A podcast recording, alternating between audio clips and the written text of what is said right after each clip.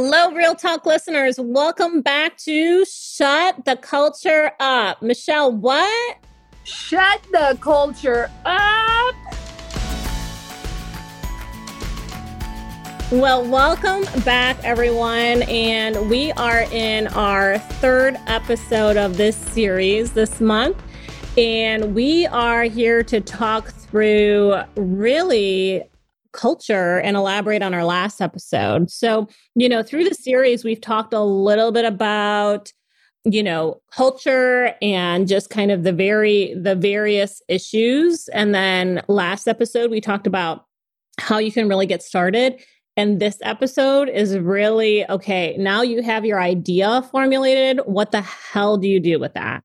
You know, it's going to be a little different for each of you, but there are some steps that you absolutely absolutely can take that are consistent regardless of what you found out during all of that research. So that's really what we're going to dig into today is what can you do now that you know the truth about where you are compared to where you want to be. And I'm pretty sure everyone on this call does not have a perfect established culture. So there's work for everyone to have something to do in their daily lives on this, whether you're an H R or you're part of the problem as an employee in the organization and you want to be part of the solution, or you're an executive just listening to us wanting to help out, you know, your organization from a different perspective and figure it out.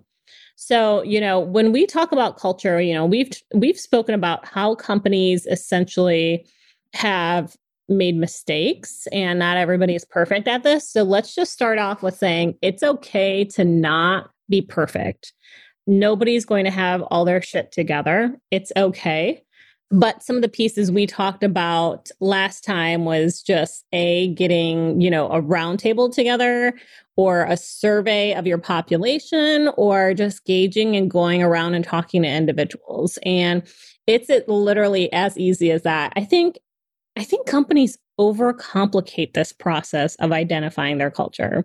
So true. So true. I think we make it, try to turn it into rocket science, overanalyze things. And sometimes I think we end up with analysis paralysis where we're getting all this information more and more and more and more, and we just want more information and we stop moving. So one of the things that I always warn companies about when they start that process of surveying and roundtables, if you're not going to do something with it, if you're not going to move forward and try to make changes, whether they are successful or not is irrelevant. If your team doesn't see that you're trying, all of that hard work becomes irrelevant and it puts them at a different position in the future. Like you said the first time you were going to do something with it, now you're telling me you're going to do something with it again. I don't really believe or trust in you anymore. You're going to lose that opportunity. You've got to just crunch your data, crunch the information you learned, and move forward.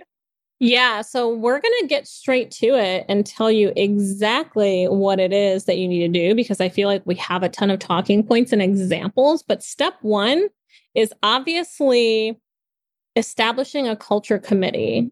It's interesting because everyone has a different perspective on what a culture committee does. So I actually, um, you were, you, you and I were talking about this once before, um, and I inherited a department in uh, the job that I currently work in, where the culture committee was exactly the way you described it. We were the folks that gave out candy at the Christmas party. It's, that's what we did. Literally, we organized holiday parties and pick the event of your choice. It depends on where we were in the world. We organized mazes for people to walk through to play games. And guys, don't get me wrong. It's actually, it's a really common discussion that we have on my H R core team where I work today. And we usually laugh a little bit that, um, and this is a specific example that we Um, we probably say all the time, company picnics are great unless nobody likes being at the company and no one comes to the company picnic. Having a company picnic is not going to fix your culture problems. people just aren't going to show up because they don't like you, right? You got to fix the culture first. And then all of those things like parties or candy or company picnics do have some value, but those things are frills that come at the end. They are not what drives the culture of your company. So when we say culture committee, we are not talking about a whole bunch of event organizers, okay? Yeah, no, I think an event or an event planner or event coordinator, you should hire one of those if that's what you intend to make it, you know, be, because people don't want to coordinate or plan that. They are busy, and they're probably even more busier than you anticipate them to be unless you literally have admins with free time, um, which is interesting. There's another weird side effect that we are trying to recover from having had key H R personnel in charge of this culture committee. We are now at a place where I have to unwind this idea that H R does the celebration or the employee recognition or patting employees on the back or all of the fun things. And I got to be honest with you, I'm a big fan of if you're a leader, that's your team. You own it when it's good and you own it when it's bad, right? And so now I'm spending all this time unwinding because I have leaders that should feel empowered to say, I actually had somebody come up to me and say, can I get a birthday cake? No, it wasn't. It was an anniversary cake. Someone had been with the company for thirty years. And they were like, I'd like to give me an anniversary cake. Can you do that for me? And I'm like, no, you can totally do that for yourself. Get a cake. So team. So when we say culture committee, we really are talking about a cross-functional group of people who are kind of the gatekeepers of all of the actions that you do moving forward. It needs to be people who are strong, who are confident, who are willing to come in with their opinions. It needs to be people that are open to hearing or representing others. You want to make sure that every department in your company is represented, not just that biggest group. Most of us have a really large operations base, and then you've got a bunch of smaller support roles that fall into like S G and A.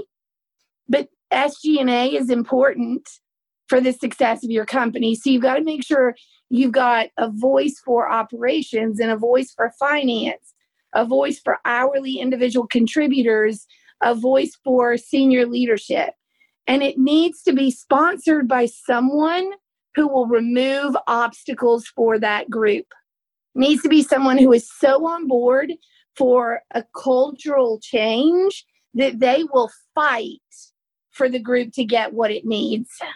Yeah, and I think it's also important that if you already have a culture committee established in your organization, because I'll tell you, you know, I've been in organizations, culture committees established, they're glorified, they're glorified event planners. Okay. So you have to then either change the head of that committee, or you then have to shift the individual's mindsets in that committee.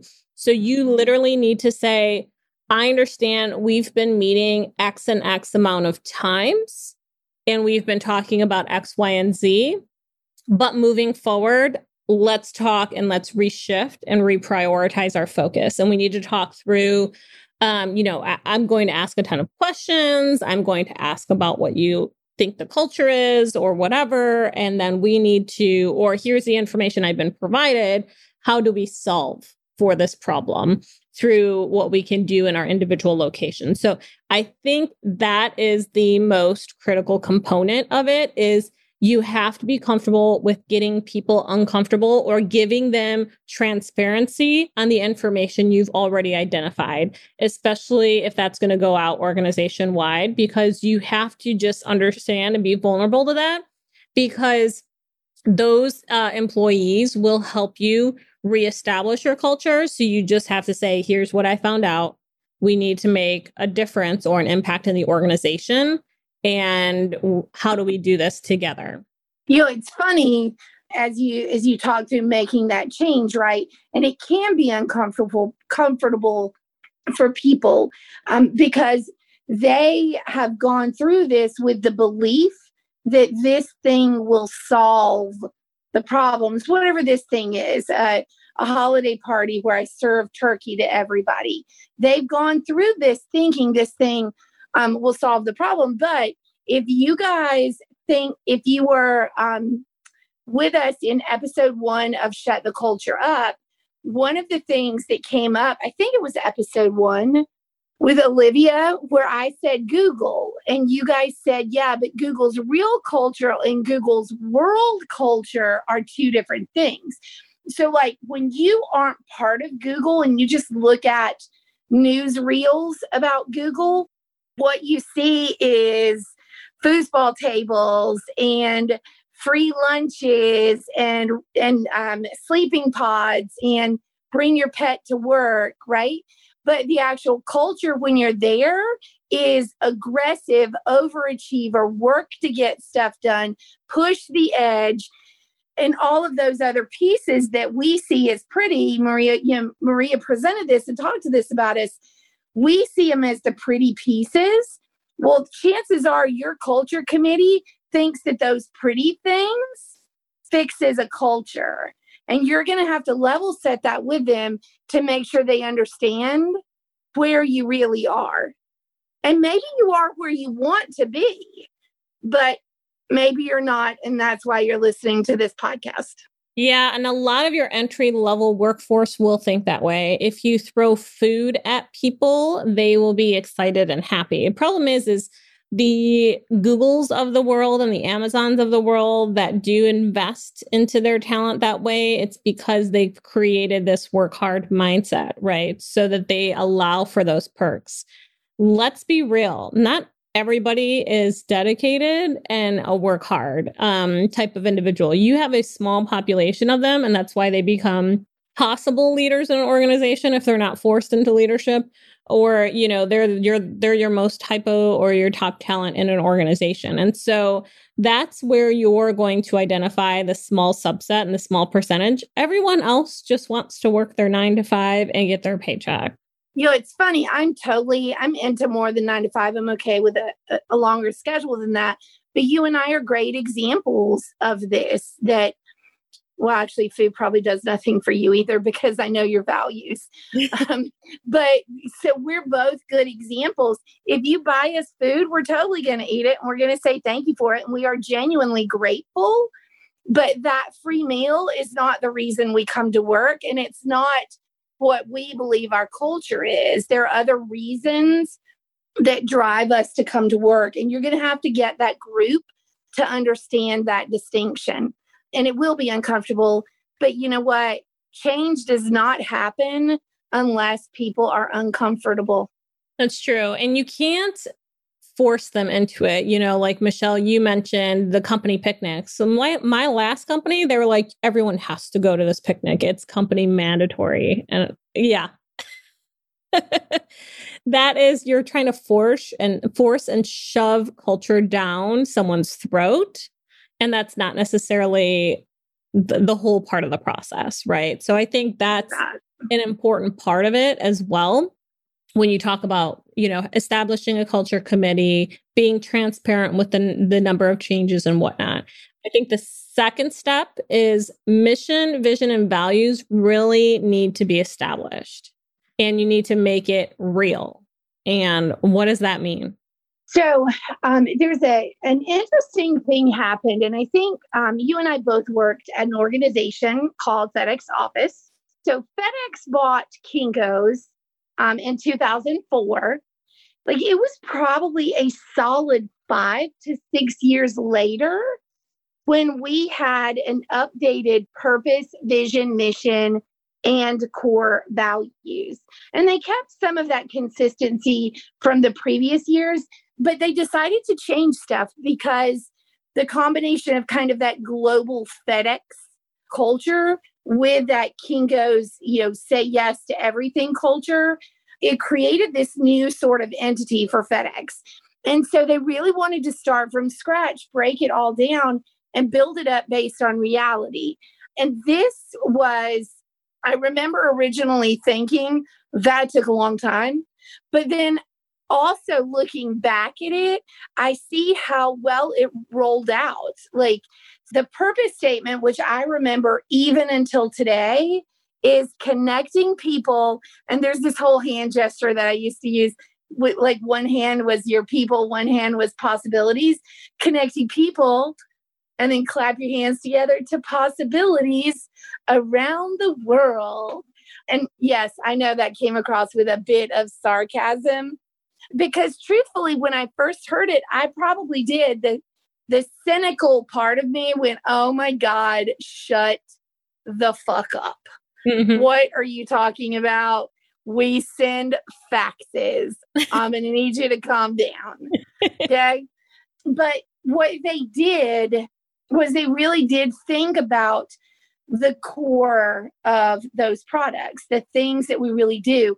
They also built, I don't know if you remember this at the time, but they built a, and you guys, you may not all have the money for this piece of it, but do it internally and do it with less cost. It, film it on your camera. But they did a whole sentimental series of I Am FedEx.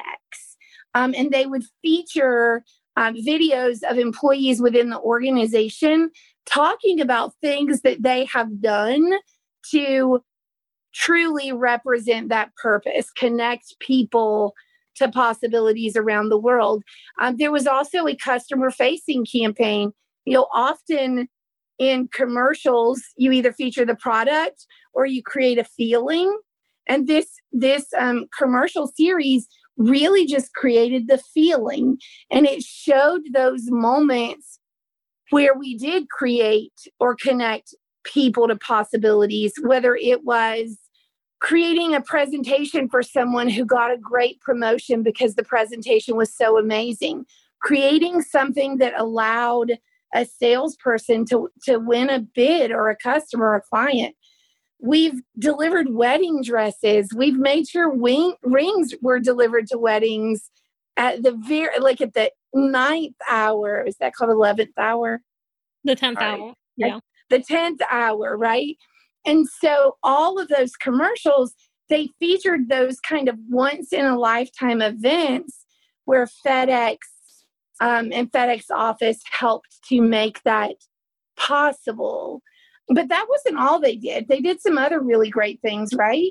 So obviously they, you know, incorporated so many different things, right? So they obviously uh, made it impactful to the employees. They made it impactful from a customer perspective and having the customers understand it and really integrating that in, amongst the organization. And, you know, I, I think FedEx did really well at making sure they did they made sure everyone knew about it, but they also made sure that their new people leaders knew about it. So when we built the head, uh, a brand new headquarters or rebuilt and integrated two different buildings into one, there was this wall and it just said, you know, I am FedEx, right?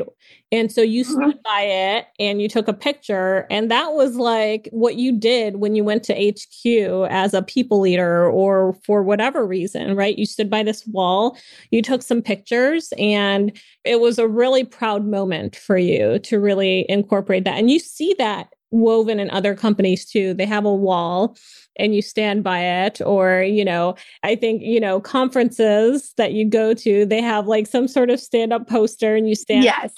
And it has a phrase or something like that's your mantra that you could live by or something like that, that you really just kind of, you you get passionate or inspired by, about. I think that's the biggest thing about your mission, vision, and values is that you not only as a people leader and organization have to be inspired about it, but you also have to make sure everyone around you is also inspired and knowledgeable about it. And it was that right. simple. I feel like there's so many times, um, you know, you're in an organization and they literally want your mission, vision, and values to be like ten million sentences long. And who the hell is going to remember that? Like FedEx literally came up with the shortest phrase, and it was st- simple, straight, and to the point that literally everyone could repeat it if they had to. And, you know, it's funny, you, you've said, and I've said this as well during this episode, it's really simple. It's not rocket science. And I do want to reiterate, it is simple. I'm not saying it's quick. Like, FedEx Office was trying to move the needle on upwards of, what was it, probably twenty to thirty thousand people at FedEx Office at the time. Yeah. You can't turn a ship overnight. And what they knew going into this is they had to be in it for the long haul. And that meant they found those great opportunities. So if you go back to it, like, made it part of the culture. You made it exciting to be part of it. You made sure your customers understood it. You built it into your leadership so that they understood it and could teach it forward. But then they also, five, they wove it through everything. It was in corporate communication. It was woven into quality management. It was woven into every training class that came out from that day forward. Everything constantly came back to that purpose, that vision, that mission, and those values. When you were performance managing people, you could link it right back to the values or the principles of the organization. If you were rewarding people, you did as well. You said, this is how you connect people to possibilities. This is how you live our values. So by weaving it into all of the pieces of day-to-day activities, it starts to become habitual. It starts to become people's language at that point. Their love language? Their purple language. We called it. Purple is a big color at FedEx. Uh, you bleed purple. um, so, yeah, it became a part of their work language. I can't call it a love language. Oh, yeah. So I think that's, you know, that's really critical, is you need to find something, something and simplify it. And it's interesting because as this company, Real Talent, was created, it was literally me sitting in a conference, and their mission, vision, and values were an acronym of people. And so they literally started off every sentence of that with, you know, with that letter, and they went through it, and people in the, the employees in the organization really can, came, came together and collaborated and, and could reiterate that back, or at least know the acronym. So, or like we went to Rachel Hollis's, and it's like they had, you know, five main go-tos just by treating everybody with respect and, you know, things like that, right? That were just so simple, the day to day, that that's how they live. The company live, breathe, and eat, uh, and throughout the company, right? So I think you need to not overly complicate it. I think people try, organizations try to get all fancy with the terminology, like we like to optimize and blah blah blah, and it's mm, it's okay. Like I get yeah, it. Yeah, if people can't, if people can't remember it, you have gone. If they can't at least tell you the gist of it, you have gone too far. You've made it too much. Yeah. Yeah. So I think that's one piece of it. And then, you know, so obviously taking a look at your mission, vision, and values is huge, and you need to train it top down. And once you get that buy-in, you need to then identify how you're going to hold them accountable for not, right? So your people leaders need to instill your culture, your mission, your vision, your values. And how do you really do that, right? So you talked about you had these roundtables. Well, can culture be changed overnight? For sure, no chance. So for sure. So I think it's good for you to schedule a quarterly check-in back with the same people from the roundtable, or the same individuals that you walk that you were walking around speaking to, or the Per, any part of your population that you surveyed, to identify the areas of concern and identify and give them a list of what you have done, and talk through what they've been able to identify as well. Because if they don't see what you've done and you're like, well, we created new comms and we added this newsletter and we added a mission, vision, and value. And you're, they're like, uh, you did? Whatever. Yeah. I saw that come out in email once. Exactly. Then you didn't do a good job, and you need to be open to that. So I actually want to go back to, you said something about deciding how you're going to hold your people leaders um, accountable. So I'm going to give you guys one of my resources now. It is not specifically about culture, but it is about leaders and being a people leader. There are two individuals, Kuzes and Posner, um, and they did a series of resources called the Leadership Challenge. So part of that, there are um, five kind of overarching themes that they see a successful leader has. And the very first one is model the way. Um, the second one is inspire shared vision. And I'll get to that in just a second when it comes to your leader, leaders. But I want to go back to model the way. I can remember teaching um, leaders in class, and I would say, what do you think that means? And they would say, you got to walk the talk, or don't ask other people to do what you weren't willing to do. And yes, that is absolutely part of it. But there's a piece of this that it is okay to hold your leaders accountable to that people never talk about. When you go to work for an organization, you have certain responsibilities, and they are things that you've got to be willing to step up and do. One of the things that Kuzes, Kuzes and Posner talk about is that you have to, as an individual, you have to be willing to look at the vision, the mission, and the values of the organization you're representing, and you have to align them with your core values. Because the minute you are hired as a people leader, you are now the man. I love that conversation, especially when you're talking to frontline supervisors or first-time managers. And they're all like, well, the man said, and I'm like, dude, you are the man. The minute you are in charge of other people, you are the man. And you have to represent those values. So if you don't believe in them going into it, you need to ask yourself if this is the right job, because it is hard to represent that when you don't. I'm going to go back to uh, connecting people to possibilities for just a second.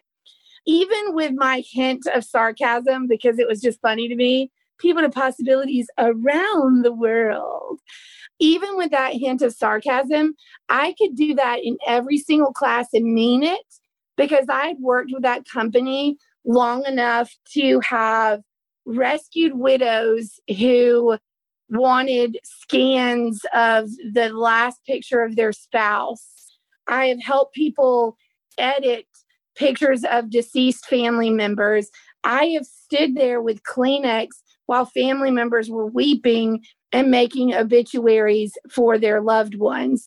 I have looked at the joy in someone's face when they got the job because we helped them make a great resume, or the relief when they realized that they got there before that last pickup, which meant that the thing they were trying, that they had to overnight, was actually going to get overnighted.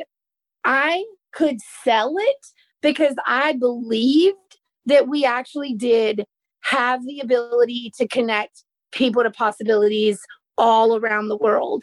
Your leaders are responsible for feeling the same way about your values, your mission, and your vision. And if they don't, you need different leaders. Okay, go ahead, Maria. I'm done. I'm off my soapbox. Oh, gosh. Well, what do you do when those leaders can't leave your order? Fire them. It's not that easy, Michelle. You can't just be like, uh, you're gone because you don't believe in our people and our possibilities. I, you fire them. You fire them. If you cannot move us forward, you are holding us back. And we will help you at Real Talent in the right way to do that. We will help you fire people legally. Actually, we'll only fire the people that are not right for the job. And I actually prefer to use the term promoting them to customer. Promote those people to be a customer of yours, not a people leader. Yeah, yeah. So I think, you know, obviously you want your people leaders to get on board, but you also want to know and try to identify who those people or leaders are and if they can get on board, and you can shape and mold them and not fire them within two seconds, right? But there's obvious challenges that have been identified where you then are thinking about firing them because obviously they did not connect those people and possibilities as an example. So there's something that... Okay, fine. Just because they say, I don't believe in this, you can't just say, okay, you're fired. There is a little bit more to it than that. And if you didn't know that there was more to it than that, let me just make it clear. There's a little bit more that has to happen before you do that, but you still don't need to keep them forever. Yeah, just for all you employees listening, we're not here to come into your companies and just clean house, right? We do understand at Real Talent that it costs us more money to, and at any company, right? You are totally trying to walk out of my fire them comment right now, aren't you? That's funny. I know, keep going. It costs you more money to hire someone new. It does. And it does. In training and developing them than to just get this people leader on board with your culture. True statement. So maybe what you should do is start with a really candid conversation where you say the following. I always talk smack on a podcast. I'm way different when I'm talking to people, though. So here's probably what I would say if I was talking to a resistant leader. Remember, I said candid. I would be candid, but super polite. And I would say, as a people leader or as a whatever, fill in the blank with whatever their title is, my expectation is that you help us move our culture forward. I can see from your past performance that you're struggling with this. I'm gonna need you. That's my favorite line. I'm going to write a whole book called I'm gonna need you. Copyrighted Michelle Elder today, July fifth at nine fifty-five p.m. I'm gonna need you.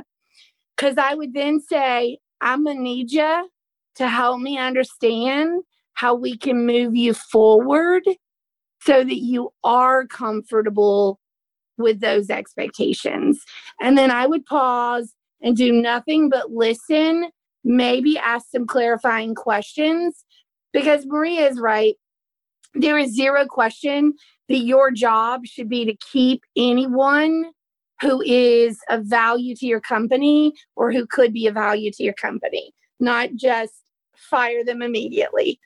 However, if I have coached you and if I have helped you, like when you said, I need X, Y, and Z to help me move forward, and I gave you X, Y, and Z, and you still didn't move forward, probably pull you back into the room and I'd say, I noticed you didn't move forward.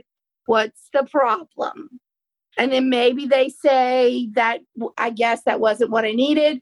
So I will say there's probably going to be one to three conversations. Maria would probably say three to four conversations that needs to happen. But so we'll go one to four conversations that needs to happen before you fire them. Did I save myself? Yeah, no, that's good. That's good. I think that's for everyone, even not even just your people leaders, right? Your, your employees and your organization. It's critical. So let's kind of recap some of this, because after you then train and instill this top down, you then obviously do your pulse check and then you make your changes, but then you wash, rinse, and repeat. And you literally do it over and over and over until literally you get things corrected. And until people that worked for you six years ago still remember your purpose statement, because that's what you're looking at right here. No, that's what you're listening to right here. Six years later, we still remember what drove FedEx Office. Yeah. Yeah. Exactly. That's what you're looking for. Mm-hmm. So just to reiterate the processes, right? Establishing a culture committee or a team of individuals. So step one. Step two, recreating or creating your mission, vision, and values and making it real to your organization and making sure that you're training and instilling top down, right? Step three, weaving it through your communications and including it in your rewards and recognition, as well as opportunities to create and instill that company culture and hold people accountable for it. Step four, schedule quarterly check-ins to make sure that you're talking with the individuals who gave you that feedback, and even adding a new subset and a new population to identify where your culture is at now. And step five, make the changes. And step six, wash, rinse, and repeat. So that's exactly where you're at. And if you think there's more to it than that, I'm going to ask that you step down off your crazy train and realize that it really is as simple as establish who you want to be, communicate it out. That's really it. It's that simple. That's simple, everybody. Keep it simple, keep it real. And if you need our advice or intake, you know where to reach us at real talent dot com or here on our podcast every Wednesdays. Take care, everyone.